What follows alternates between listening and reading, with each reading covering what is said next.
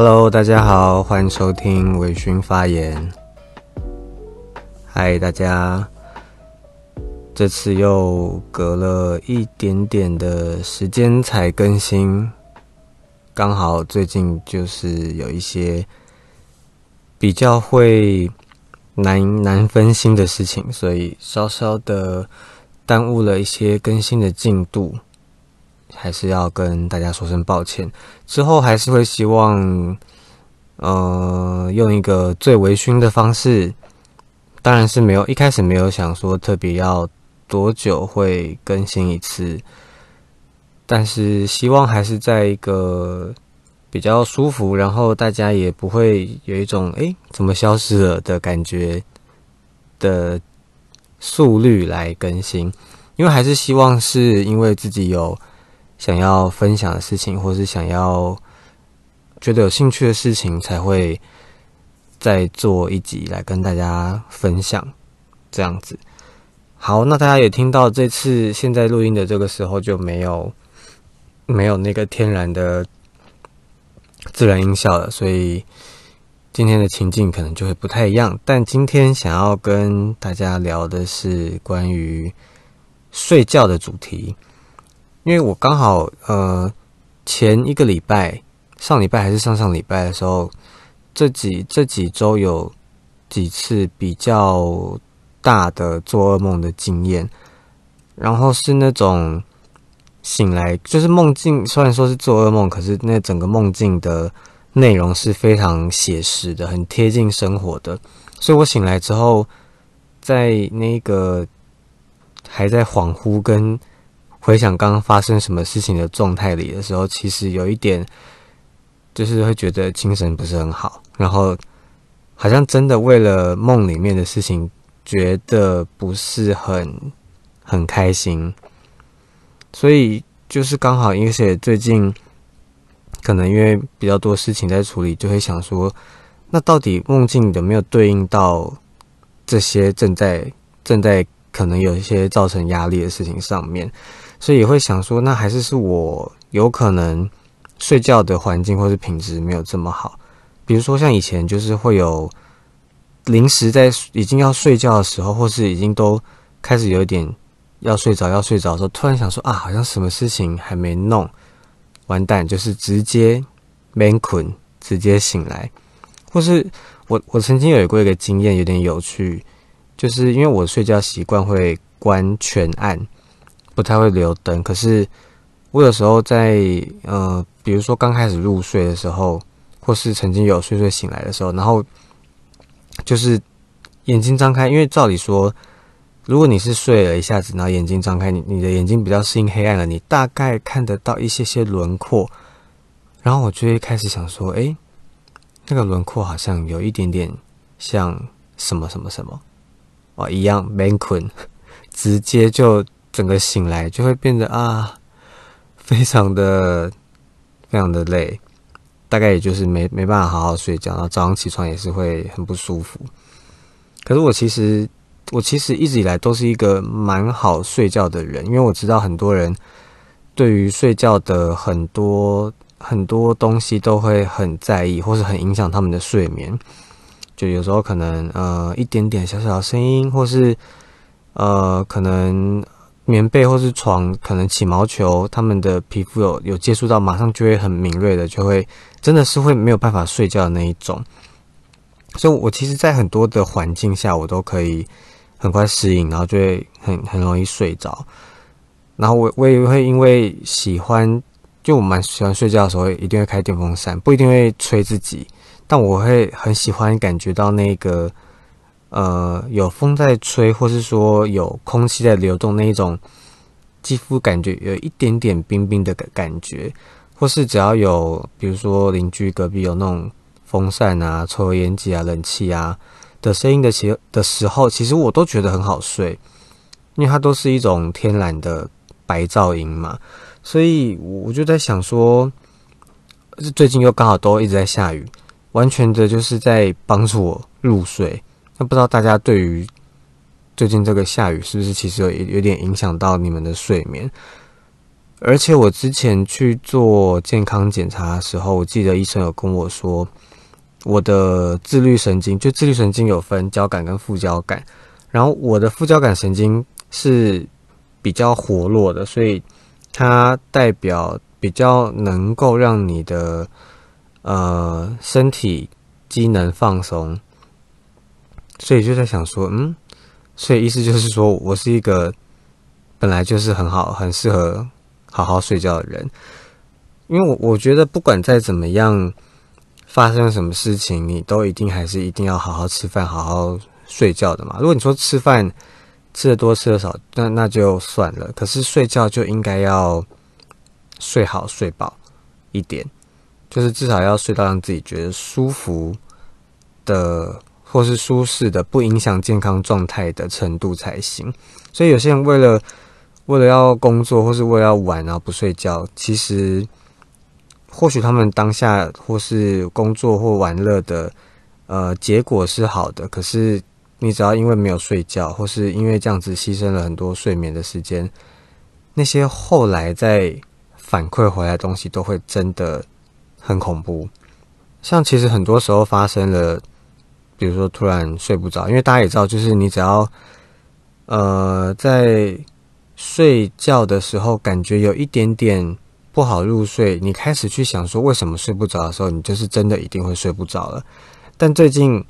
也不是最近，就是已经大概也蛮长一段时间了。可能这几年只要发生类似的事情的时候，我都会呃用比较和缓的方式来调整我的心态。我就是跟自己说，那就睡不着吧。这时候呃就比较有可能。不会因为一直想着，因为你要睡不着的时候，就是会一直去看为什么我睡不着，然后现在是几点啊？又过了多久？我怎么还没睡着？这点的反而会让心情跟整个状态一直很焦虑，你就只会一直掉进这个绝对睡不着的漩涡里面。所以，其实，在这种时候，反而是要做有很多很多其他的方式来让自己的呃身心的状态都慢慢的荡下来之后。会帮助你可以再一次的进入睡眠当中。那今天其实有呃蛮多，就关于睡觉这个主题有太多太多的单就睡觉或是其他延伸的内容。那今天主要是会想要跟大家分享几个关于睡觉的小小知识，还有一些可能跟生活上比较有关联的部分。因为现代的人的生活真的都呃步调很快，然后也因为很多的事情都会。反而没办法好好的睡觉，因为你都会想说，你工作做不完，你希望可以休息，可是你工作做完了，你也会还需要再划一下手机追个剧，或是干嘛的，所以你就更没有时间休息。整个加总起来，其实你牺牲最多的不会是工作时间，不会是玩乐时间，反而就是你的休息时间，所以就会身体的状态会一直越来越差。那如果你想要知道到底为什么要睡觉，睡觉有什么好处，你就可以对来把这集听完。好，那首先这一开始要跟大家介绍的是睡觉这件事情的过程。睡觉其实它是呃有几个不同阶段组成的周期，然后在你的一次的睡眠，就是从你呃开始准备睡觉到你醒来。这个周期可能会经历四到六次，那它的阶段不同的变化分成主要有两个，第一个是非快速动眼期，另外一个是快速动眼期。那非快速动眼期的里面也分成了三个阶段，就是一二三三个阶段。那非快速动眼期的英文就是 non-rapid eyes movement。只是想要讲一下而已，所以这三个阶段我们就分成 N 一、N 二、N 三，对，不是日文检定考哦，就是对，就是三个阶段。那这三个阶段代表的，也就是说，第一个阶段是你开始入睡，身体慢慢放松的阶段，接下来就是浅眠。很多人都会在呃睡觉环境或是品质不好的状况下，常常只有停留在这一个层浅眠的阶段。所以都很容易就醒来。接下来 N 三就是熟睡期，就是你真的开始睡得比较熟了。那这段时间开始的，你的身体跟大脑就会帮助你帮助你做一些呃身体的修复的行为。那 N 一、N 二、N 三结束之后呢，就会进入快速动眼期，但它不是从 N 三直接过去，它是从 N 三再回到 N 二、N one，然后再进入。嗯，为什么不说 N 一？然后再回到 N 一，然后再进入快速动眼期。那大部分的做梦的行为，就做梦这件事情，都是发生在发生在快速动眼期。所以，针对这个周期呢，就有学者提出了一个理论，叫做黄金睡眠周期的九十分钟。对，不是黄金周，因为刚刚又讲 N 一、N 二、N 三，现在又讲黄金周，就会。可能现在就有人快速听快转快转到现在，以为在讲一些日本的事情。哦，对了，现在因为日本，你们现在听啊，我现在在录这一集的时候，日本已经呃可以开放出国了，然后也有联航推出了单趟七九八的机票。对，还是希望大家在。就是想要赶快解放的时候，要再观察一下现在的状态，还是希望大家多注意，多注意比较身体健康安全的事情。希望可以赶快有机会再去日本。好，好回来，就是这个黄金周期九十分钟呢，是因为像刚刚说的这一个从 N one 入睡，然后到回来经过快速动眼期做梦的这一个周期。经历的时间大概是九十分钟，那会因为根据你的不同年龄阶段或是不同的身体状态，可能会多一点或少一点。那在比较早的周期呢，就是因为刚刚说可能会经历四到六个嘛，那可能在前面的几个呢，你会比较容易会进入到深层深层睡眠，就是 N 三的阶段。所以因为你的身体会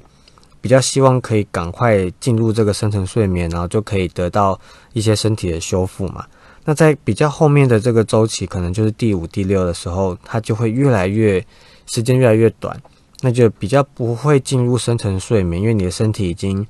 呃修复的差不多了，不太需要再进行那一些行为的时候，它就会比较不容易进入到 N 三的阶段，它就有可能比较常常来回来回就直到快速动眼期。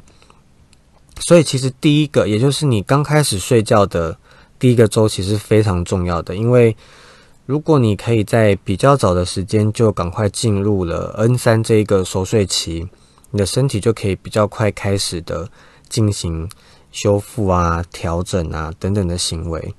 那也是因为我们刚刚说的这一个，呃，一个晚上可能会经历四到六个周期。那如果以一个周期是平均九十分钟来计算的话，就会差不多是。六到八个小时，所以也会有才会出现这一个常常会有人说睡觉就是要睡六到八个小时的这个说法。可是六到八个小时的这个算法，你不能，比如说你不能十二点睡，然后你八点醒来，就说你有睡满八个小时，因为你有可能十二点去睡，但你真的翻来覆去，或是你的睡眠品质没这么好。你有可能真正完成的周期可能根本不到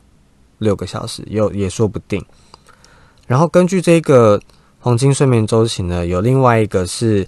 专门专门在做运动员的睡眠指导师的一个人，他提出了另外一个类似的观念，叫做 R 九零睡眠法。这个 R 应该就是修复的意思。然后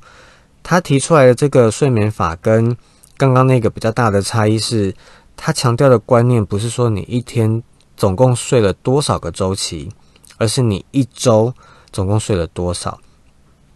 那他认为这个最好的状态，一周应该要睡到二十八到三十五个周期，也就是说，你至少每一天都一定要睡到六个小时。因为你看，一天睡六个小时，然后呃，一礼拜七天嘛，六七四十二，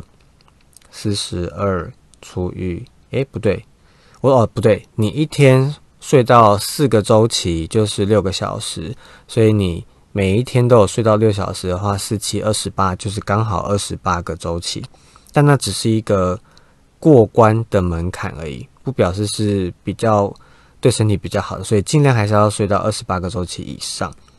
那为什么？刚刚讲的只是呃睡眠这个这件事情它的过程，那到底为什么睡觉这么重要呢？它到底在这段时间帮助你修复了什么？当在非快速动眼期的时候，你的身体跟你的大脑帮助你整理了你在醒着的时候的记忆，它还帮助你把一些呃，比如说你有特别认真记下来的事情，他认为判定为重要的事情。它会在这个时间点帮你把这个记忆巩固下来，变成你的长期记忆。那这段时间还会在分泌生长激素。那在快速动眼期的时候，它可以帮助你矫正你的情绪感知，然后还有其他的，像是调节自律神经，像我刚刚讲的交感神经跟副交感神经，还有清除你大脑里面的废物。那关于怎么清除大脑里面的废物这件事情，其实蛮有趣的。我把它的整个过程简称叫做洗脑，就是呃，大脑其实是一个的，它的质地有点像是一一块室温的海的奶油，它就是一个蛮蛮不太能够被碰触的软软的东西。那它放在大脑里面的话，它的其实周遭大脑的周遭是泡在一个叫做脑脊髓液的液体里面的。然后脑脊髓液就是可以帮助一些碰撞的缓冲啊等等的功能。然后大脑的大脑这个脑细胞的表面其实有很多小小的孔洞。那在你醒着的时候，这些孔洞是比较密合的，所以脑脊髓液是不会流进去的。但当你在睡觉的时候呢，这些孔洞就会撑大，然后你的脑脊髓液就会进入到你的脑细胞里面这些孔洞里面，然后把。这些呃，大脑里面白天累积的废物一起冲刷出来，然后再被流回到血液里面，是不是很像在洗脑？就物理上的洗脑。那如果在固定的睡眠时间里面，也就是说，比如说你就是像刚讲的十二点睡觉，然后八点起来。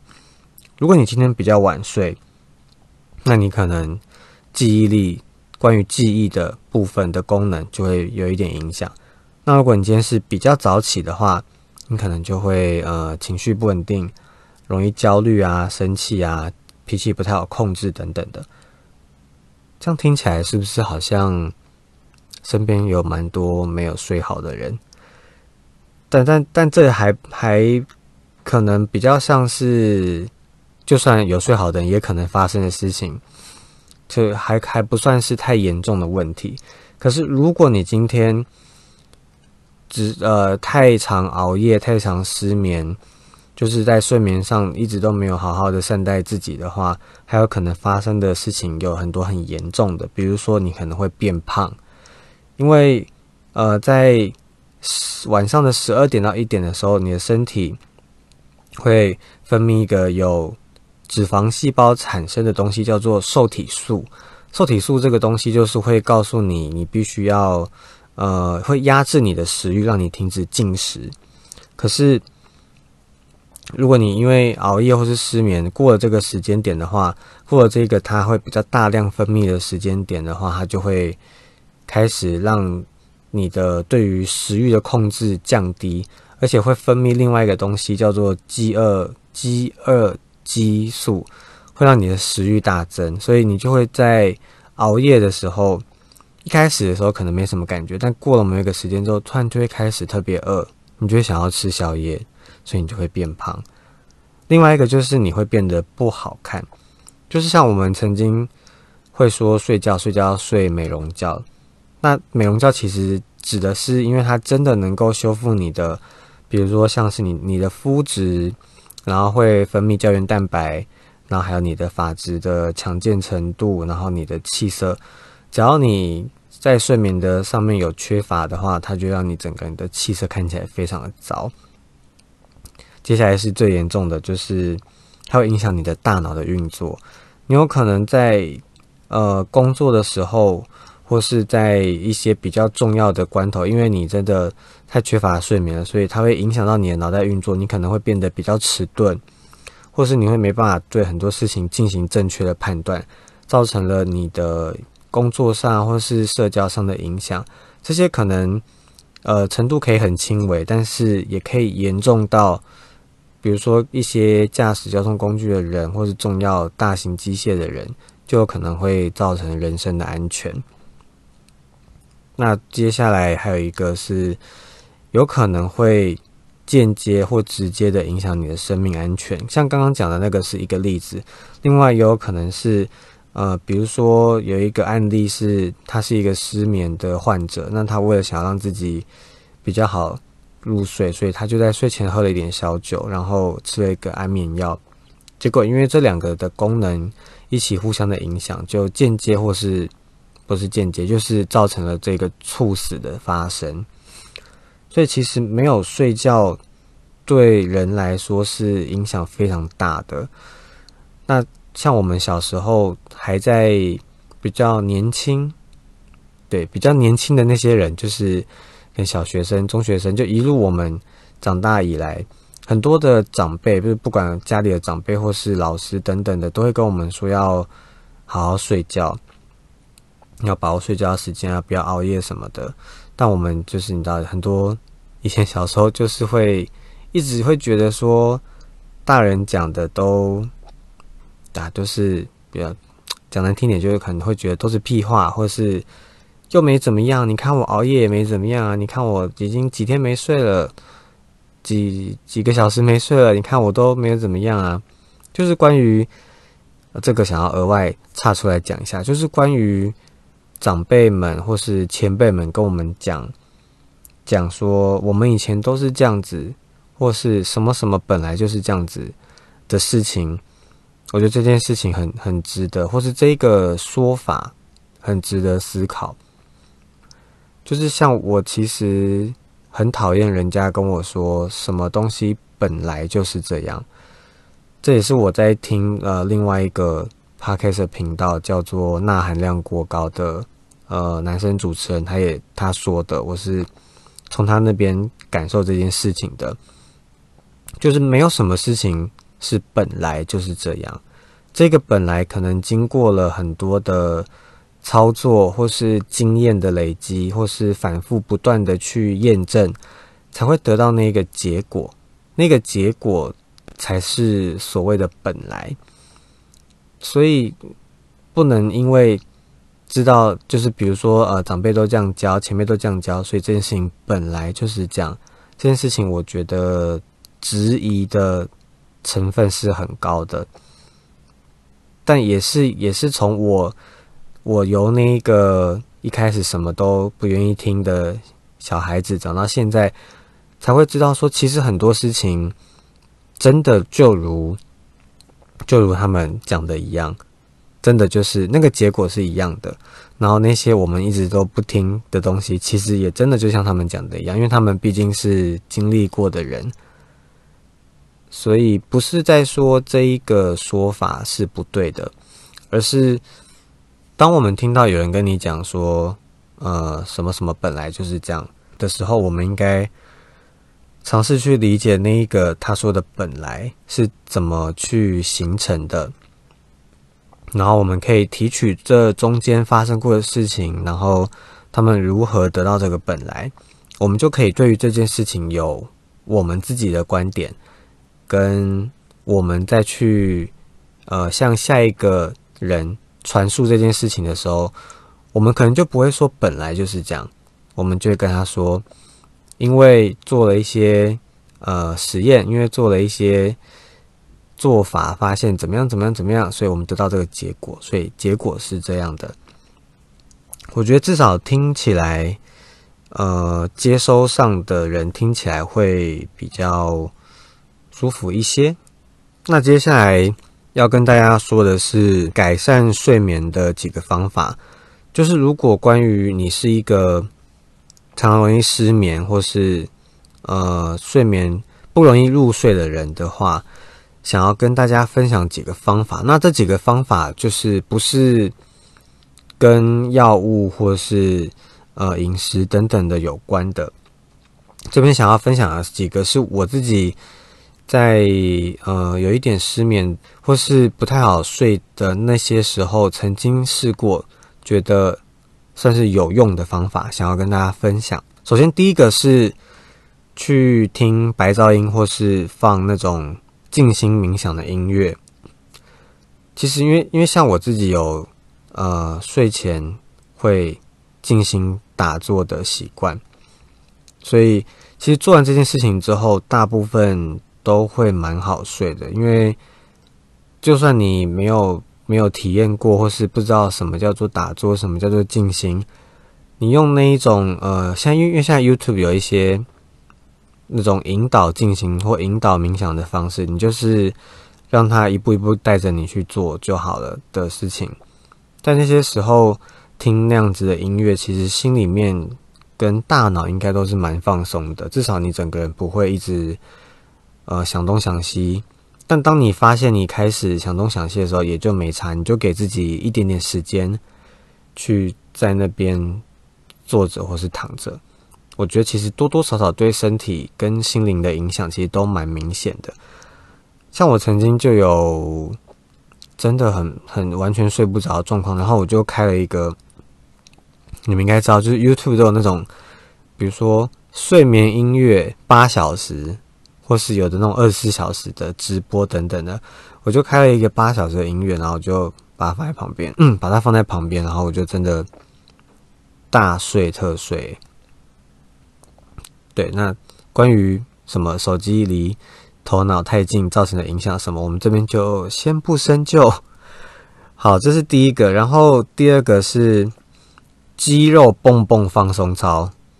对，不是那个 My name is Tricky 的蹦蹦哦，就是啊，如果大家想要知道 My name is Tricky 的这个音乐或是舞蹈的话，我个人非常推荐肖志伟的版本，就是那个西门太狂。好，我现在讲这些 YouTuber 会被。年轻一辈人其实根本就不知道他们是谁，没关系，反正你就是搜寻肖志伟，然后 My name is Tricky，你就可以看到。我觉得这这个版本是这个版本是我看过最好看的。好，不对，刚才讲肌肉蹦蹦放松操，就是呃，当你躺在床上睡不着的时候，你可以做一件事情，就是试着让自己的肌肉全身用力，达到一个紧绷的状态，然后。大概数个五秒之后再放松，放松可能约莫十秒、十五秒，然后你就可以再做下一次。它其实就是让你在呃这个一松一紧的过程当中去释放你原本身体里面的紧张，然后这个动作也会帮助你在那个放松的瞬间的时候，你会感觉得到比较接近要入睡时候的那个状态，就是比较放松、比较。什么都不想的那一种状态，也是蛮有用的。第三个是关于呼吸，第一个是四七八呼吸法。四七八呼吸法，简言之就是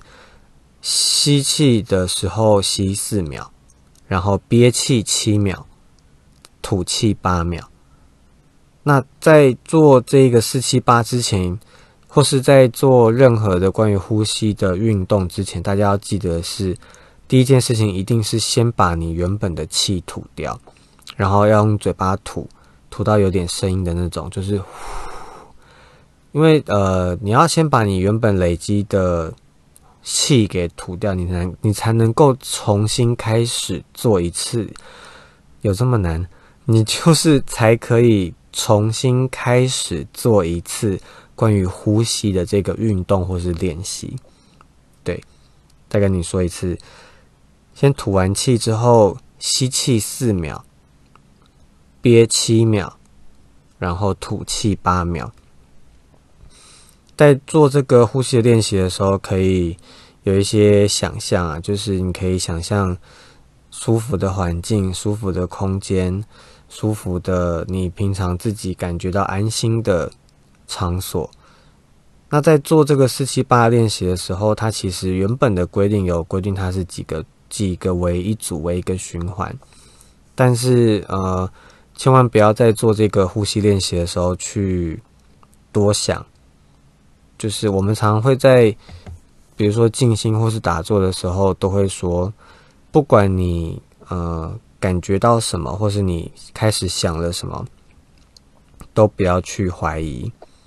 不要去。想要压制它，你就是让它发生，你就是让那个时间过去就对了。你因为你只要真的能够跨越它，你就是会跨越。你会在这边继续烦，你就是会继续烦。可是如果你能够知道这件事情的话，怎么说呢？应该就是说，很坦然的去看待它，那你就能够跨越，或是不被它影响。那跟刚刚那个想象有点关系的，另外一个是叫做美军研发出来的两分钟睡眠法。让你在两分钟就能够入睡，不管因为他们要训练那些他们的士兵，不管在呃战场或是在一些比较危急的状况下，让自己的身体能够赶快睡觉，赶快赶快修复，所以就发明了这个两分钟睡眠法。它的话其实就是跟刚那个肌肉蹦蹦有点像，它的话是从头开始。开始做，比如说，呃，能你能够控制的地方，额头啊、眉毛、眼睛、鼻子、嘴巴，做先紧绷，然后放松，然后从从头开始一路慢慢慢慢做，做到你的脚底。那在做这个练习的时候呢，它有它有呃说明，你可以想象，第一个你是躺在一个平静的湖面的独木舟上。蓝天白云的一个平静的湖面，有一艘独木舟，你躺在上面。另外一个呢，就是在一个漆黑的房间里面，有一张黑色的天鹅天天鹅绒吊床，然后你躺在上面。其实就是一个绝对自在、舒服、舒适、没有打扰的环境。然后你想象你在那个上面，你就可以配合这一个有点类似肌肉蹦蹦的体操，从头开始慢慢放松到脚趾。我自己试过这这一个两分钟的睡眠法，有呃其实蛮多次，有几次其实在我根本还没放松完我就睡着了，然后有几次也确实从从头到脚也做了蛮多趟。然后，然后才睡着。所以，我我觉得多多少少是管用的，就是跟刚刚那个肌肉蹦蹦操一样，是透过让你的肌肉紧绷放松，来进入快速的进入那一个睡眠的深层的状态。那关于让自己能够好好睡着的，除了这些自己自己能够去调整的地方之外，还有很多的是关于环境的，比如说光线。有些人会习惯在睡觉的时候开小夜灯，开小夜灯没有不行，因为不管是基于安全理由或是安全感的理由，好无聊。基于安全的理由或是安全感的理由，有些人会想要开小夜灯，开小夜灯没有不行，但是光源尽量不要太照得到自己，因为这就跟你在睡前玩手机的意思是一样的，就是会。呃，人体会在夜晚的时候，它会感知到光线为变弱了，所以它就会分泌褪黑激素，来告诉你说你要放松，你要睡觉了。所以，当如果你今天是开着夜灯，或是你在睡前又一直在用用电脑啊、用手机的话，这些光照到你的身体，你的身体就会以为现在还不需要分泌，或是分泌量不用这么大，就会让你变得比较难以入睡。还有一个是温度，你的温度。尽量听说的，尽量会控制在二十度比较好。所以为什么你的为什么开冷气盖棉被睡觉会很好睡？就是因为在这个低温凉爽的环境下，你的身体是非常舒适的，因为它还不到太冷或是太热的状态。所以当你发现你有感觉到温度的变化的话，要尽量的去做调整。所以。只要能够把这些所有的因素都做好的话，你就一定能够好好的睡上一觉。这就是我们呃这次想要跟大家，我这次 想要跟大家分享的关于睡觉的大小事。接下来呢，要很跟风的来跟大家介绍关于睡觉可能让你很意外的几个 point。第一个，数羊对睡觉其实是没有用的，因为你在数羊的时候。你会很在意，因为像我曾经很在意羊是什么羊，然后它是跳过栅栏，还是它撞撞在栅栏上，还是他绕过去站？就像有一些人没有办法在数羊这件事情上面很单纯，就是一只羊、两只羊，会有很多事情影响到他们的数数。而关于你在数数的这件事情，也会对于你想要放松你的脑袋或专注度会有影响。所以数羊其实。在呃很多的研究之后，发现不是一个帮助入睡的方式。第二个，睡午觉的话，如果你要睡午觉，你要么不是睡三十分钟以内，你就必须要睡到九十分钟。为什么呢？因为如果你不是短短的睡眠的话，你开始睡长，你的身体就会开始进入刚刚我说的那个睡眠的阶段，就是 N 一、N 二、N 三。那它完整的一次大约会是九十分钟，所以如果你睡了九十分钟，你就可以得到那一个阶段你身体可能需要的帮助或是补助。但如果你睡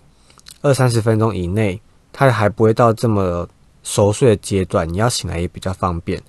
可是如果你睡超过九十分钟，你的大脑就会开始觉得，那接下来应该要睡很长的时间了。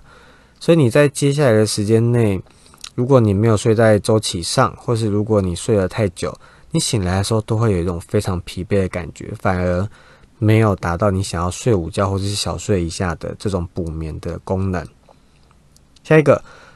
目前人类最长的时间不睡觉的官方认证记录是在，刚刚是不是有走音？官方认证记录。是在一九六四年的时候，有一个美国的十七岁的学生创下的，总共是十一天又二十四分钟的金氏世界纪录。但他是在呃协助做一个睡眠的实验，所以才会有呃，他其实在一个蛮好的医疗照顾跟观测的环境下做的，他不是一个随随便便就要挑战的状况。因为后来其实有很多人宣称自己超过了这个时间，可是因为这是一个会对身体健康跟生命有害的挑战跟记录，后来金氏世界纪录呢就把这一个挑战给废止了，所以就只剩下这一个这一个十七岁的学生留下的记录。然后最后一个跟宠物睡觉可能呃不是这不是最后一个，下一个。跟宠物睡觉可能会让你睡得更好。有研究显示，跟你的宠物一起睡觉可能会让你的睡眠品质变好。大概的原因就是，呃，因为你跟你的宠物是比较熟悉的。那有一些可能是就是像猫猫狗狗啊，或是一些比较是毛茸茸的，你你觉得它们是可爱的宠物。那跟他们一起睡觉的时候呢，会让你增加很多的亲近感和亲密感，然后还有这个熟悉跟放松的感觉，都会让你的睡眠品质提高，你就可以得到更好的睡眠。那最后一个，最后一个是金鱼跟海豚在睡觉的时候，其实是一半的脑袋在睡觉，另外一半的脑袋是醒着的，因为他们为了要让他们自己能够在呃，这个在海里面的时间这么长的时间内能够得到休息，可是又要同时防范着有可能有其他的呃大型的鱼类要想要来猎捕他们，所以他们必须要在休息的同时也要警惕跟警戒，所以他们只会有一半的脑袋在休息，也为了让他们在休息的时候，另外一半的脑袋可以继续调节他们的体温。那这边想要同场加映一个我最近才知道的事情，就是鲸鱼跟呃海豚为什么是哺乳类？我刚有就我在做功课的时候，其实有看到一个说法是说，因为呃一些比较上比较像是商业的理由，但我后来才知道，是因为鲸鱼跟海豚其实最一开始，它们并不是在海里的生物。它们是一个体型大概跟狼差不多，然后在陆地上行走的生物。现在想想会有点想到那个伊藤润二的鲨鱼，是伊藤润二吗？对，鲨鱼就是那个鲨鱼被装了机器脚在陆地上走的那一种感觉。那这就是想要跟大家分享的几个关于睡觉可能让你很意外的 point。那以上就是我们今天想要跟大家分享的关于睡觉的主题。如果今天的内容有任何的呃与专业事实不符，或是你还有知道什么关于睡觉很意外、很有趣的事情的的话，都欢迎你再来跟我分享。那接下来我们就要进入我们的微醺小时光。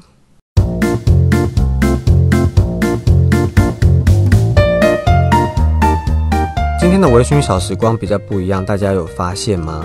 今天不是呃食物的食，今天是食用的食，表示今天想要跟大家分享的不是吃的，是一间呃在我家附近靠近南市角站跟景安站的，在中综合的一家安全帽店。因为像我不是一个会特别去挑选安全帽的人。就是我不会去挑它的品牌啊、设计啊，或是我我就只会看，比如说好不好看，然后颜色要选什么，基本上的功能够我就会用了。也是我第一次就是买车，大概是大学的时候拥有第一台车的时候才开始会比较认真的看安全帽嘛。但一直以来也都没有特别用到什么很厉害的安全帽，我才会去钻钻研这一块。然后，因为像现在的安全帽连锁店非常非常多，就是大家都会看到啊，比如说会跟雨雨衣的广告放在一起啊，然后门口就是满满的各式各样的啊，有联名的啊，有图案的啊，宿舍有金葱的啊等等的，我就还是只会选最基本的那一种。那如果你今天遇到的或是你选择的安全帽是那种最基本款的。那如果你一直以来都还算正常的在使用它，我觉得啦，最常遇到的第一个问题就是你的镜片会很雾，很多刮痕嘛，你就会常常需要换镜片。我曾经在换镜片的时候到了这一家店过，然后我觉得换的状况蛮好的，因为其实在很多个很多的安全帽店都可以换镜片，所以可能在那段时间我没有对这间店有特别的印象，只记得。老板很贴心的跟我解释了一些安全上的疑虑啊，我应该要使用什么样的镜片？你这个安全帽要什么小心什么地方啊？然后就是帮你换一下那个下巴都会放一个那个护套嘛，帮你换护套啊等等的。那在呃跟我女朋友交往的第一年，就是两年两年前三年前，我们一起买了安全帽，然后。后来戴的，因为安一开始安全帽的那个里里面的里面的海绵是蛮厚的嘛，所以这个密合度是很高的。到后来它慢慢的开始担心疲乏啊等等原因之后，就会比较松，所以带着上路的时候其实是有有一点危险性的。所以我们就想说，一直想说要去换。然后我们到了当初买的那家店的时候，他就跟我们说啊，这个款式已经。什么没有货啦，缺货啊，然后然后戴这么久了，就是一定要赶快换一顶新的啊，然后不然就直接店里面挑啊，什么等等的。老板跟老板娘就都是会用一种不可置信的态度在面对这件事情，就是怎么可能戴这么久了还不换？这个是不行的啦，没有救了，一定要换呐。但先说我对于安全帽的，比如说使用期限啊等等的，我不是一个。有专业知识跟理解的人，但我当下会觉得，其实被这一个推销行为、强迫推销行为有一点点没有那么舒服，所以我就想说，好吧，那就就跟我女朋友觉得应该再再观望看看，也就这么刚好的，我的安全帽就是在一些小小的意外上，它就是它的镜片就是掉了，它就开始。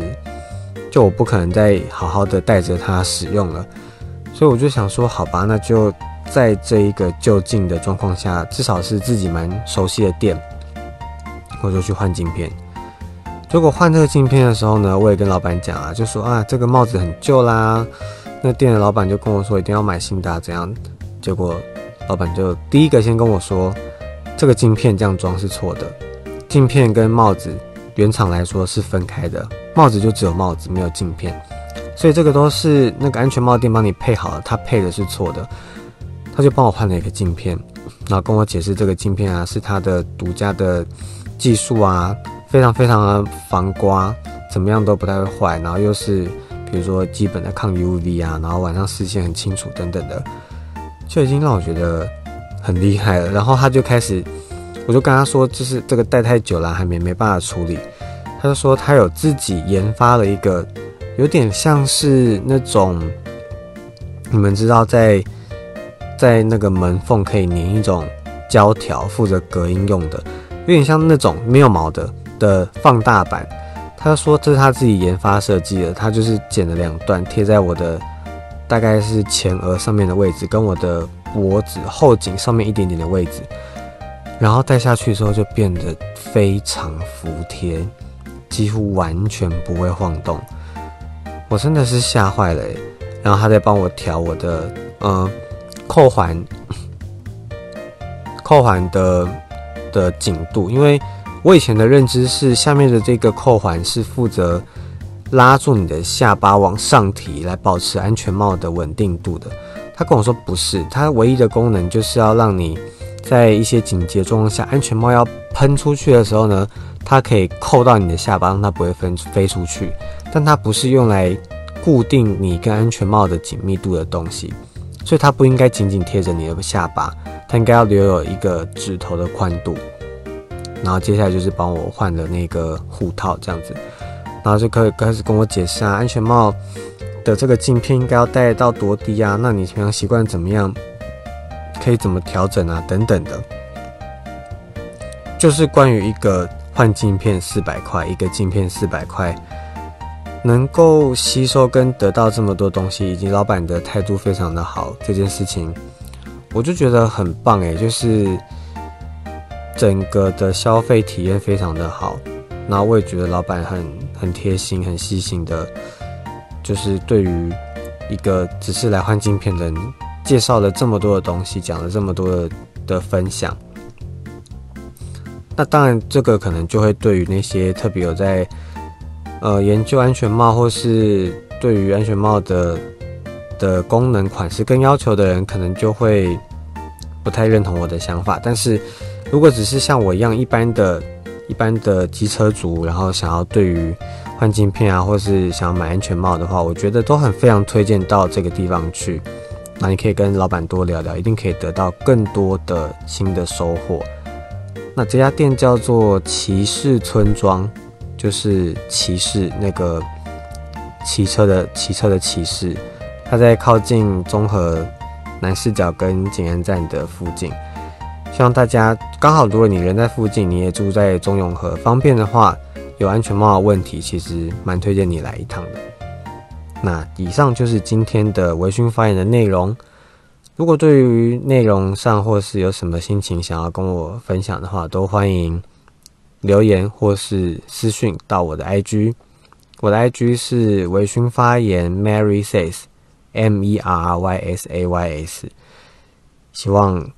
今天的分享都可以给你们一些多多少少的小小的收获。祝福你们一切都好，我们下次见，拜拜。